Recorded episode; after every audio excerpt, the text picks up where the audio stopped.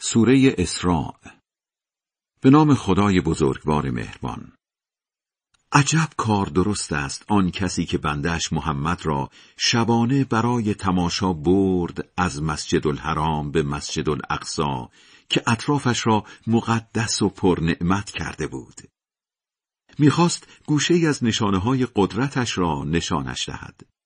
زیرا فقط او بود که دعاهایش را میشنید و لیاقتش را برای این سفر می‌دید.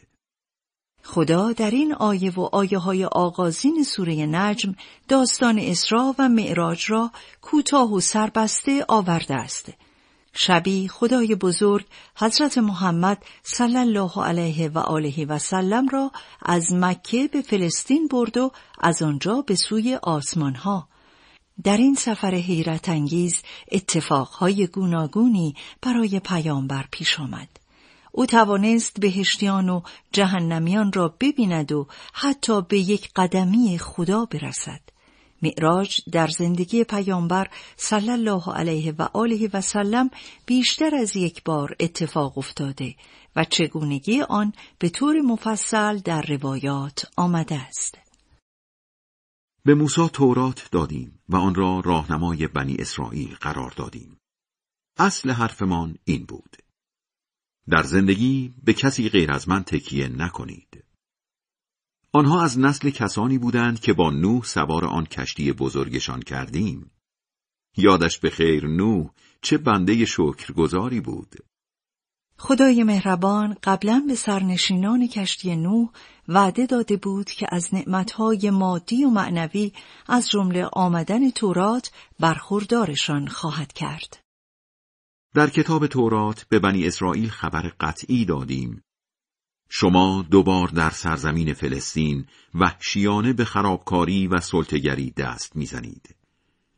وقتی زمان انتقام از اولین خرابکاریتان برسد، طوری زمین سازی می کنیم که ادعی بی رحم انتقام سختی از شما بگیرند و خانه به خانه در جستجویتان مشغول قتل و قارت شوند. این وعده ردخور ندارد. مدتی که بگذرد شما را بر آنها پیروز می کنیم و با دادن اموال و اولاد فراوان کمکتان می دهیم و جمعیتتان را زیاد می کنیم. پس اگر خوبی کنید به خودتان خوبی کرده اید و اگر هم بدی کنید به خودتان بد کرده اید. وقتی زمان انتقام از دومین خرابکاریتان برسد، دشمنانتان چنان بر شما حمله ور می شوند که از شدت ترس رنگ از چهرهتان می پرد. مانند بار اول وارد مسجد الاقصا می شوند و هر چه دستشان برسد کاملا نابود می کنند. اگر دست از کارهای زشت بردارید امید است خدا به شما رحم کند ولی اگر دوباره شروع کنید ما هم دوباره در همین دنیا سر وقتتان میاییم و در آخرت هم جهنم را زندان شما بیدین ها می کنیم. این قرآن درستترین برنامه زندگی را معرفی می کند و به مؤمنانی که کارهای خوب می کنند مجده پاداشی بزرگ می دهد. و کسانی را هم که آخرت را باور ندارند از این میترساند که برایشان عذابی زجرآور آماده کرده ایم. انسان دنبال بدی ها می رود همانطور که دنبال خوبی ها می رود چون او نوعا عجل کار است. شب و روز را دو نشانه قدرت خودمان قرار دادیم.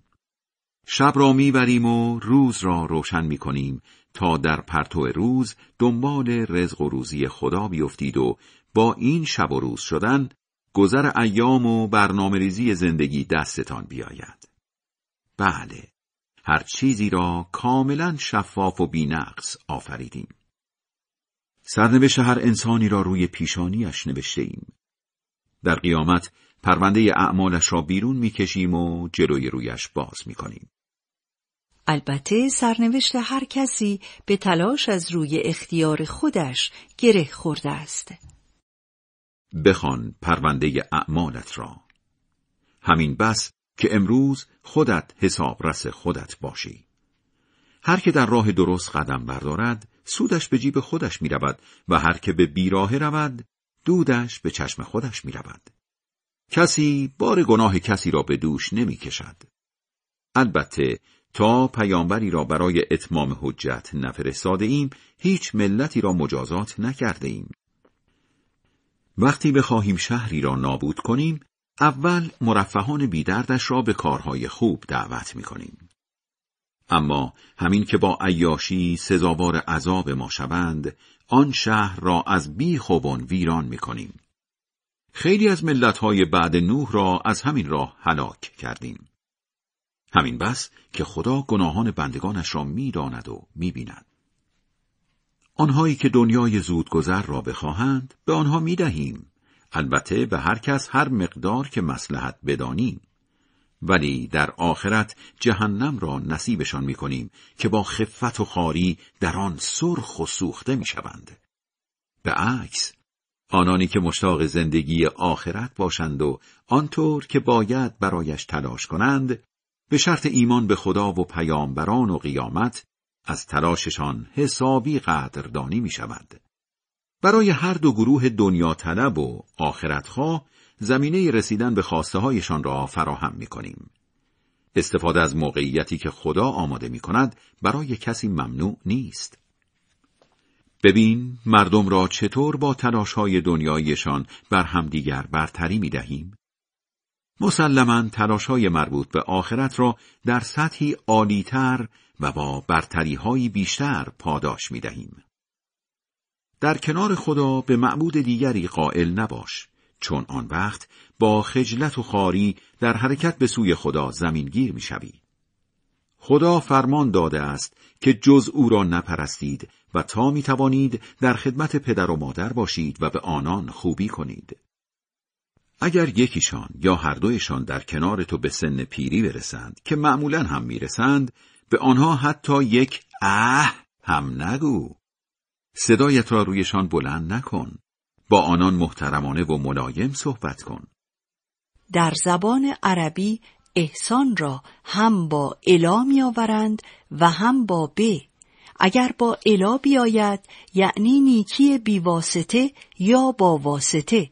اما اگر با ب بیاید یعنی فقط نیکی بیواسطه و مستقیم همچنین ب معنای الساق و اتصال می دهد. از این سخن خدای مهربان یعنی در کنار تو به سن پیری برسند می توان فهمید که فرستادن پدر و مادر به خانه سالمندان کار ناپسندی است از آن طرف از عبارت پایانی این آیه یعنی بزرگم کردند می‌فهمیم که خود پدر و مادر باید بچه هایشان را تربیت کنند نه پرستار و معلم مهد. البته در جامعه که فرزندان را در دوران سرنوشت کودکی به مهد کودک میفرستند و از عاطفه و محبت مادرانه و پدرانه محرومشان می کنند طبیعی است که همین فرزندان وقتی بزرگ می شوند پدران و مادرانشان را به خانه سالمندان بفرستند. جالب این که توجیه های هر دو گروه عین هم است. حوصله سر زدن نداریم. وقت نیست. باید به کارهایمان برسیم. پس رشد شخصیمان چه؟ پولش را می دهیم و از این دست. آنان را با فروتنی زیر پروبال محبتت بگیر و دعا کن. خدایا هوای پدر و مادرم را داشته باش. همانطور که وقتی بچه بودم هوایم را داشتند و بزرگم کردند. خدا بهتر می‌داند در دلهایتان چه میگذرد در مجموع اگر آدم خوبی باشید ولی خدای نخواسته درباره پدر و مادر کوتاهی کنید به شرط جبران و توبه خدا توبه کننده ها را میآمرزد حق قوم و خیش و فقیر و در راه مانده را ادا کن در زندگی ابدا ریخت و پاش نکن که اسرافکارها قطعا همگام و همراه شیاطینند شیطان هم از نعمتهای خدا بد استفاده می کند. اگر از روی تنگ دستی مجبوری به نیازمندان جواب رد بدهی و در عین حال امیدواری که خدا دست و بالت را باز کند فعلا با آنها نرم و صمیمی برخورد کن. در کمک به نیازمندان ناخن خشک نباش. آنقدرها هم دست و دلبازی نکن که دیگران سرزنشت کنند و از کار و زندگی وا بمانی. خدا روزی هر که را صلاح بداند زیاد و کم می کند چون او حال بندگانش را می‌داند و می‌بیند. بچه هایتان را از ترس فقر و نداری نکشید زیرا روزی آنها و شما را ما می دهیم. کشتن آنان بد گناهی است. این عمل جاهلی متاسفانه در زمان ما به صورت دیگری در حال تکرار است. خانواده ها از ترس مشکلات مالی و بی امکاناتی کودکان خود را با سخت جنین می کشند. کارهای نفرت انگیز دیگری هم که در این آیه های سوره اسراء آمده است در عصر جاهلیت ما نیز تکرار می شود و گاهی بدتر از دوران قبل از اسلام. زمینه زنا را فراهم نکنید چون زنا هم کار زشتی است و هم بد راه و روشی است برای بقای نسل انسان در زمین. آدم بیگناهی که خدا جانش را محترم می‌داند نکشید مگر اینکه شرعا حقش باشد به خانواده هر که ناحق کشته شود اجازه قصاص داده ایم. البته آنها نباید در اجرای قصاص زیاده روی کنند چون آنقدر که باید حقشان رعایت شده است. البته خانواده مقتول می توانند به صورت توافقی به جای قصاص مبلغی از قاتل بگیرند و رضایت بدهند یا اصلا از حق خود بگذرند. به اموال یتیم دست نزنید مگر برای حفظ و افزایش آن تا اینکه او به رشد کافی برسد. به عهدهای خود وفا کنید که درباره عمل به عهدهایتان باید جوابگو باشید. وقتی می‌خواهید چیزی به مردم بفروشید، درست بکشید و با ترازوی دقیق وزن کنید. این کار به سود شماست و مایه امنیت اقتصادی جامعه است. دنبال آنچه نمیدانی راه نیفت زیرا درباره گوش و چشم و دل که راه های دانستنند درباره همه اینها باید جوابگو باشید. با سرمستی و قلدری روی زمین راه نرو. هر چقدر قوی باشی زمین را که نمی‌توانی با قدمهایت بشکافی. هر چقدر هم بزرگ باشی قدت به کوه ها که نمی‌رسد. به قول معروف به آدمی که اینطور راه می‌رود می‌گویند انگار از دماغ فیل افتاده است. از این کارها آنهایی که گناهند در نظر خدا ناخوشایند هستند. منظور کارهایی است که از آیه 22 همین سوره یعنی سوره اسراء یکی یکی شمرده شد. این سفارش ها چند تا از حکمت است که خدا به تو وحی کرده. باز هم می‌گوییم در کنار خدا به معبود دیگری قائل نباش وگرنه با خفت و خاری به جهنم انداخته می‌شوی. مگر خدا افتخار داشتن پسر را به شما بتپرست ها داده است و فرشتگان را دختران خودش کرده؟ دارید خیلی گندگویی می کنید. در این قرآن حقایق را به بیانهای گوناگون توضیح داده ایم تا لجوش ها به خود بیایند ولی فقط نفرتشان را بیشتر می کند.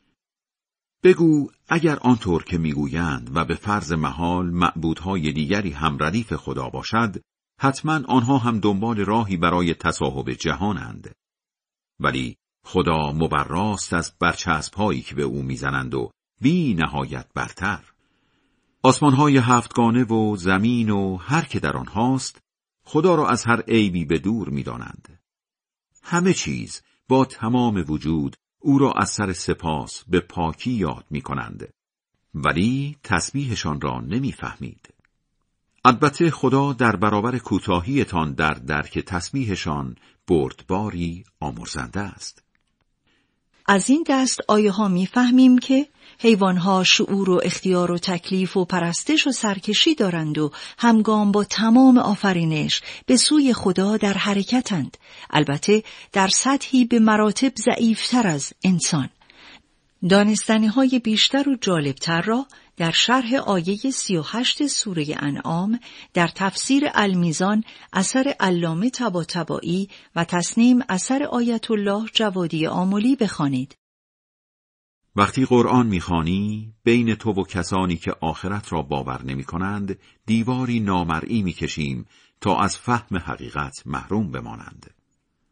پرده غفلتی بر دلهایشان می‌کشیم تا آن را نفهمند و گوشهایشان را سنگین می‌کنیم تا حتی آن را نشنوند. برای همین است که وقتی با خواندن قرآن از یگانگی خدا یاد می‌کنی با نفرت دور می‌شوند. وقتی هم به قرآن خواندنت ظاهرا خوب گوش می‌دهند ما بهتر می‌دانیم قرض و مرضشان چیست یا در گوشی به هم چه می‌گویند حرف این جماعت بدکار این است اگر دنبال محمد راه بیفتید فقط دنبال آدمی جادو شده راه افتاده اید. ببین برای تو چه حرفهایی در میآورند اینها از جاده عقل و انصاف خارج شدند و دیگر راه به جایی نمی‌برند می‌پرسند یعنی بعد از اینکه مشتی استخوان پوسیده و پراکنده شدیم باز از نو زنده می‌شویم بگو حتی اگر سنگ یا آهن هم باشید یا جان سختتر از هر چیزی که فکرش را می‌کنید دوباره زنده می‌شوید.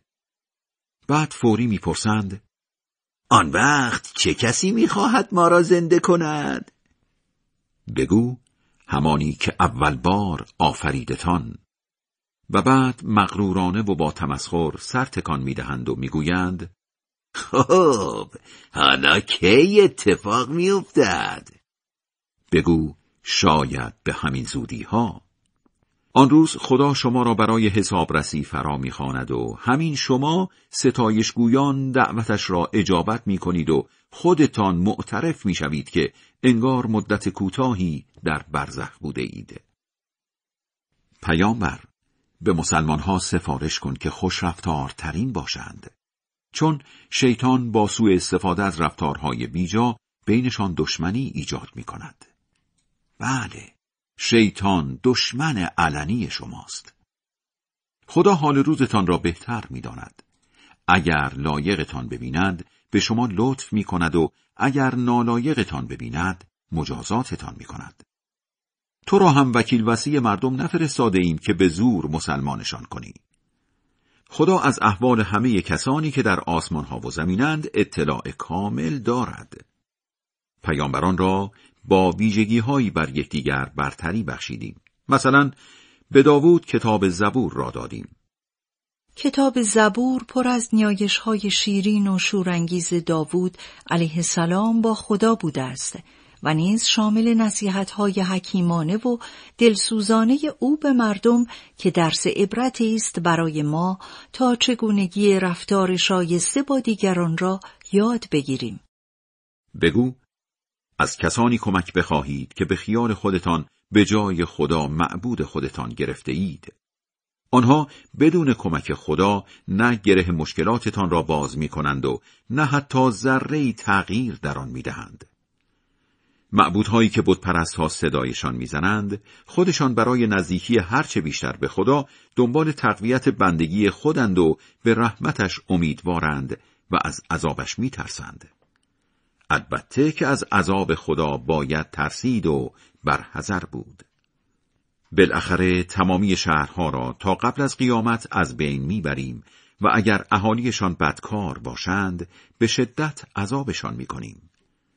این سرنوشتی است حتمی که در کتاب الهی ثبت شده است. این کتاب مانند کتابهای رایج بین ما نیست بلکه همان کتاب علم خداست که شرق و غرب عالم را فرا گرفته و تغییر و تحریف در آن راه ندارد و همه موجودات و حرکتهای آفرینش در آن ثبت و ضبط است شاید این همان لوح محفوظ ام الکتاب امام المبین کتاب و کتاب مکنون است که در آیه های دیگر آمدند تنها چیزی که باعث شد معجزه های درخواستی بتپرست ها را نفرستیم این بود که گذشتگانشان آنها را دروغ دانستند. مثلا به مردم سمود ماده شطوری دادیم که معجزه بسیار روشن بود ولی انکارش کردند. بله ما معجزه ها را فقط برای هشدار دادن میفرستیم. اگر مردم به معجزات درخواستی ایمان نمی آوردند با عذاب الهی مجازات می شدند. همانطور که مردم سمود گرفتار عذاب الهی شدند. خدای مهربان می‌دانست که مشرکان مکه نیز مانند مشرکان گذشته با دیدن معجزات درخواستی ایمان نخواهند آورد. از این رو پیشنهادهای آنها را معمولا رد می کرد. در آیه 118 سوره بقره با عبارت تشابهت قلوبهم خدا اعلام می کند که همه شما سر و ته از یک کرباسید. داستان مردم سمود و معجزه شطور در آیه های 73 تا 79 سوره اعراف آمده است. پیامبر با این جمله ها به تو آرامش دادیم. خدا بر مردم مسلط است. آن نسل منافقان لعنت شده در قرآن که در خوابت هم نشانت دادیم فقط مایه آزمایش مردمند. جماعت لجباز را از عاقبت گردنکشی می ترسانیم. ولی هشدارهای ما فقط سرکشیشان را بیشتر می کند. وقتی به فرشتگان فرمان دادیم در برابر آدم سجده کنید همه سجده کردند جز ابلیس که متکبرانه گفت یعنی در مقابل کسی سجده کنم که از گل آفریده ای؟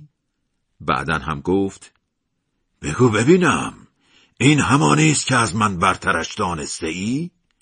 اگر تا قیامت به من مهلت بدهی حتما به افراد نسل او به استثنای عده کمی افسار می‌زنم و به گمراهی و نابودیشان می‌کشم. این عده کم همون بندگان نابند که شیطان نمی‌تواند گمراهشان کند. البته نه اینکه نخواهد و دوست نداشته باشد بلکه اصلا نمی‌تواند. هرچند وسوسهشان می‌کند. خدا فرمود برو. هر یک از آنها دنبالت بیاید. سزای بی کم و کاست همه تان جهنم خواهد بود. هر کدامشان را می‌توانی با وسوسه هایت به گناه و کجراه تحریک و تشویق کن با سوار نظام و پیاده نظامت بر آنها بتاز در دخل و خرج زندگی و همینطور تولد و تربیت اولادشان مشارکت کن و به آنها وعده پشت وعده بده. بماند که وعده های شیطان همه گول زننده است. البته تو بر بندگان نابم تسلطی نداری. زیرا در برابر وسوسه های شیطان همین بس که خدا تکیهگاهشان باشد. خداست که انواع کشتی ها را برایتان در دریاها به حرکت در می آورد تا از نعمتهای بیش از اندازه او بهرهمند بشوید چون او با شما مهربان است وقتی در دریا گرفتار طوفان شوید آنچه به جای خدا می پرستید از جلوی چشمتان غیبشان می‌زند و فقط یاد او می کنید. اما به محض اینکه با رساندن شما به ساحل نجاتتان دهد رو برمیگردانید. انسان نوعا ناشکر است. آیا مطمئنید از اینکه خدا شما را در کنار ساحل در کام زمین فرو نمی‌برد یا طوفان شن بر سرتان نمیفرستد و آن وقت دیگر پناهگاهی برای خود پیدا نکنید؟ یا مطمئنید از اینکه خدا شما را دوباره به دریا بر نمیگرداند و امواج و طوفانی سهمگین سراغتان نمیفرستد و به سزای بیدینیتان غرقتان نمی کند و آنجا دیگر کسی سراغتان را هم از ما نگیرد؟ ما به بنی آدم شرافت دادیم وسایل حمل و نقل زمینی و دریایی در اختیارشان گذاشتیم. خوراکی های پاک و پاکیزه روزیشان کردیم و بر مخلوقات مادی خود کاملا برتریشان دادیم. روزی می‌رسد که هر جماعتی را به همراه پیشوایشان احضار می‌کنیم. آنانی که پرونده اعمالشان را با احترام تقدیمشان می‌کنند آن را با خوشحالی می‌خوانند و به اندازه سر مویی به آنان ستم نمی شود. آنهایی هم که در دنیا چشم بر حقایق بسته بودند در آخرت خوبی ها را نمی بینند و راهی به بهشت پیدا نمی کنند. کم مانده بود وسوسگران بیدین از آیه هایی که به تو وحی کرده ایم منحرفت کنند تا به جای آن چیزهای دیگری به ما نسبت بدهی. بعدش هم تو را رفیق خودشان بدانند. سران پرست مکه از رسول خدا صلی الله علیه و آله و سلم می‌خواستند که او دست از بدگویی بتهایشان بردارد و برده های بینام و نشانی را نیز که مسلمان شده و دور او جمع شده بودند از خود دور کند. چون آرشان میآمد که با برده های خود در یک جا بنشینند و آیه های قرآن را بشنوند در چنین وضعی این آیه ها آمد و رسول خدا صلی الله علیه و آله و سلم را از این کار منع کرد. اگر به فرض محال ثابت قدمت نمی کردیم کم مانده بود کمی به آنها متمایل بشوی. اگر چنین می‌شد در دنیا و آخرت به تو عذاب دوچندان میچشاندیم و در برابر ما هم هیچ یاوری برای خودت پیدا نمی کردیم. همچنین کم مانده بود که تو را با تهدید و توطعه از شهر مکه تبعید کنند که اگر چنین می‌کردند بعد از رفتنت چند سباهی بیشتر زنده نمی ماندند. بله سران پرست مکه نتوانستند پیامبر صلی الله علیه و آله و سلم را تبعید کنند ولی به گواهی آیه چهل سوره توبه با نقشه‌ای که برای ترورش داشتند مجبورش کردند که به مدینه هجرت کند. نتیجه این نقشه شومشان این شد که بعد از چند سباهی بیشترشان در جنگ بدر به هلاکت رسیدند. مثل راه و روشمان در حمایت از پیامبرانمان که قبل از تو فرستاده ایم. در راه و روش ما تغییری نخواهی دید. نماز ظهر و عصر را در فاصله ظهر تا مغرب بخوان و نماز مغرب و عشا را تا نصف شب. نماز صبح را هم به وقتش. در واقع نماز صبح با آرامش خاطر بیشتری خوانده می شود. قسمتی از شب را هم برای خواندن نماز شب به بیدار خوابی بگذران. این البته وظیفه اضافی برای توست. به این امید که خدا تو را به جایگاهی تحسین برانگیز برساند. معنای دقیق تهجد شب زندهداری نیست بلکه خوابیدن و بیدار شدن چند باره برای خواندن نماز شب است و سیره پیامبر صلی الله علیه و آله و سلم نیز همین بوده است. بیتوته یعنی شب زندهداری.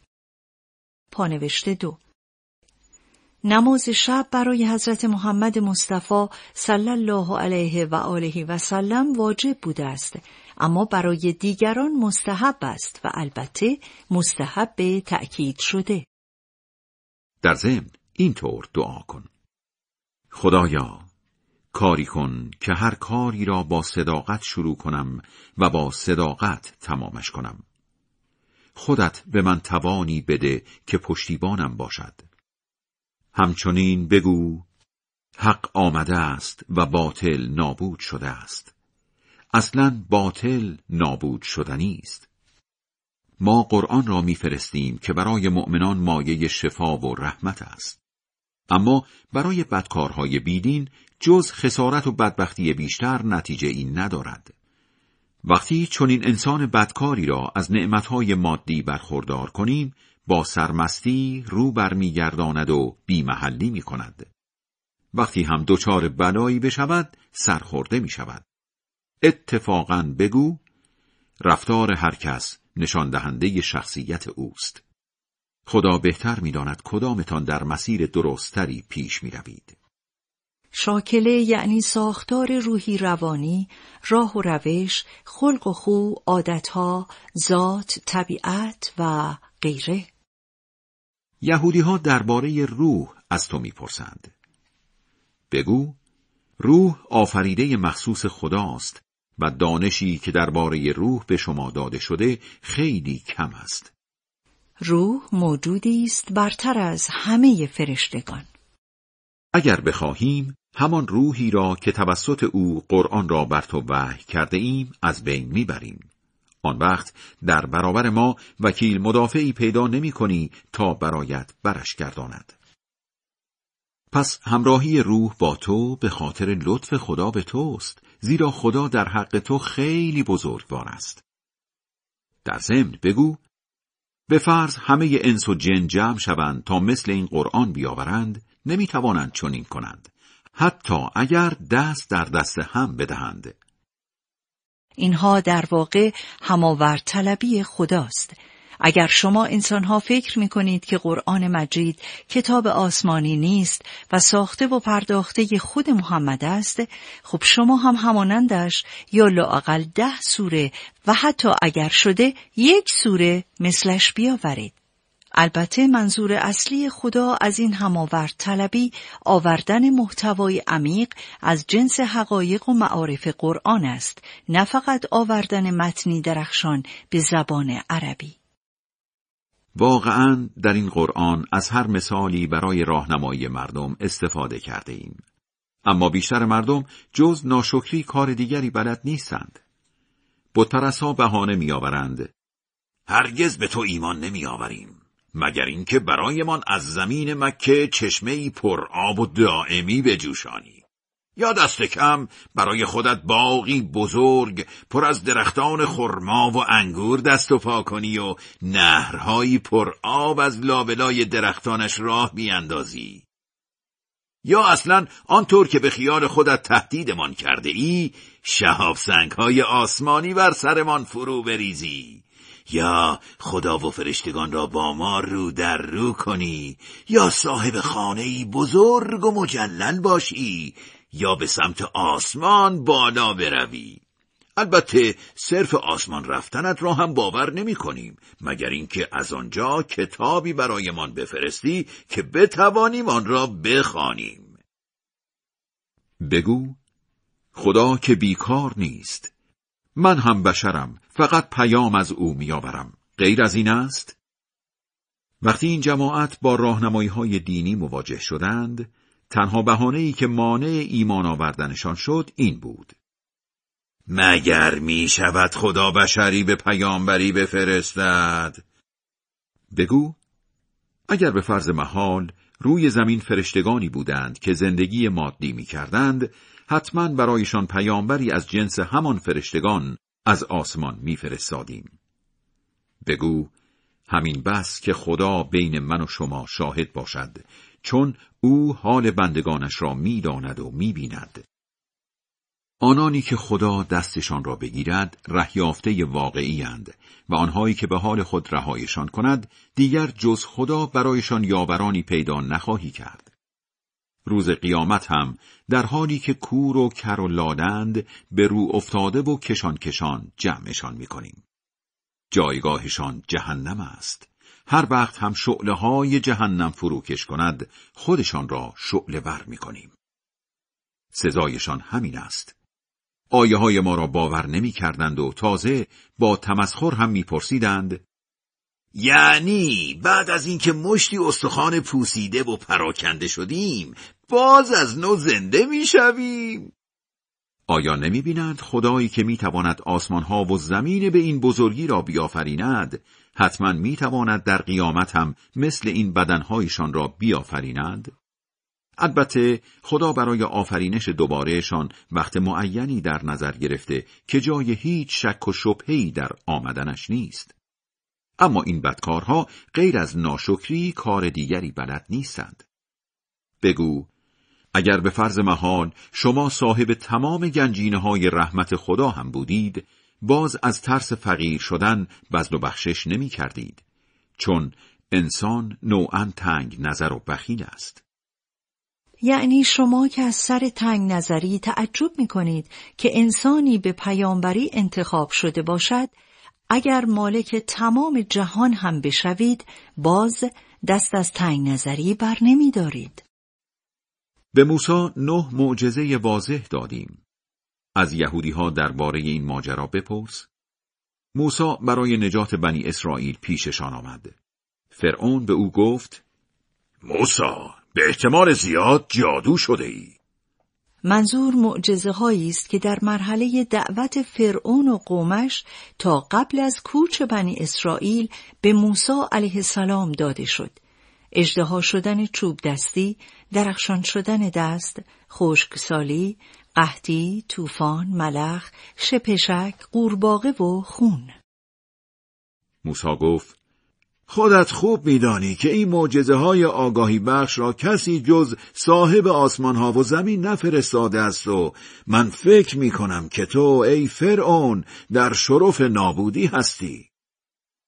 فرعون تصمیم گرفت با تهدید و توطعه موسا و پیروانش را از مصر تبعید کند.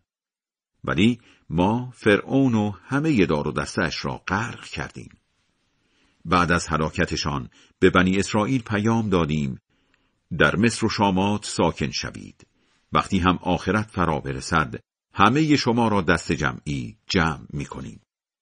منطقه شامات شامل کشورهای فلسطین، لبنان، سوریه و اردن می شود. قرآن را به سلامت فرستاده ایم و به سلامت هم دست مردم رسیده است. تو را هم فقط مجدرسان و هشدار دهنده فرستاده ایم. البته قرآن را بخش بخش و نیز تدریجی میفرستیم تا آن را با درنگ و دقت برای مردم بخوانی. بگو قرآن را می‌خواهید باور کنید می‌خواهید نه به آنهایی که قبل از آمدنش معرفتی ارزانی شده وقتی قرآن برایشان خوانده شود سجده کنان با صورت به خاک میافتند و نجوا می‌کنند خدا در برپایی قیامت خلف وعده نمی کند چون وعده خدا حتمی است در این حال باز سجده کنان با صورت به خاک میافتند و همینطور که میگریند فروتنیشان را قرآن بیشتر می کند. به بهانه جوها بگو فرقی نمی کند او را الله صدا بزنید یا رحمان. با هر یک صدایش بزنید بهترین نامها مخصوص اوست. همه نمازهایت را بلند یا آهسته نخوان بلکه بعضی را بلند بخوان و بعضی را آهسته. یعنی حمد و سوره نمازهای ظهر و عصر و نیز تسبیحات اربعه همه نمازها را آهسته بخوان زیرا خدا از رگ گردن به تو نزدیکتر است. به عکس حمد و سوره نمازهای صبح و مغرب و عشا را بلند بخوان چون خدا بلند مرتبه است. در ضمن زمزمه کن. خدا را سپاس که نه فرزندی برای خود انتخاب کرده است و نه در فرمان روایی آسمان ها و زمین همکار دارد. و نه ناتوان است که سرپرست بخواهد. و کلا از او به بزرگی یاد کن. خدای بلند مرتبه بزرگ راست می‌گوید.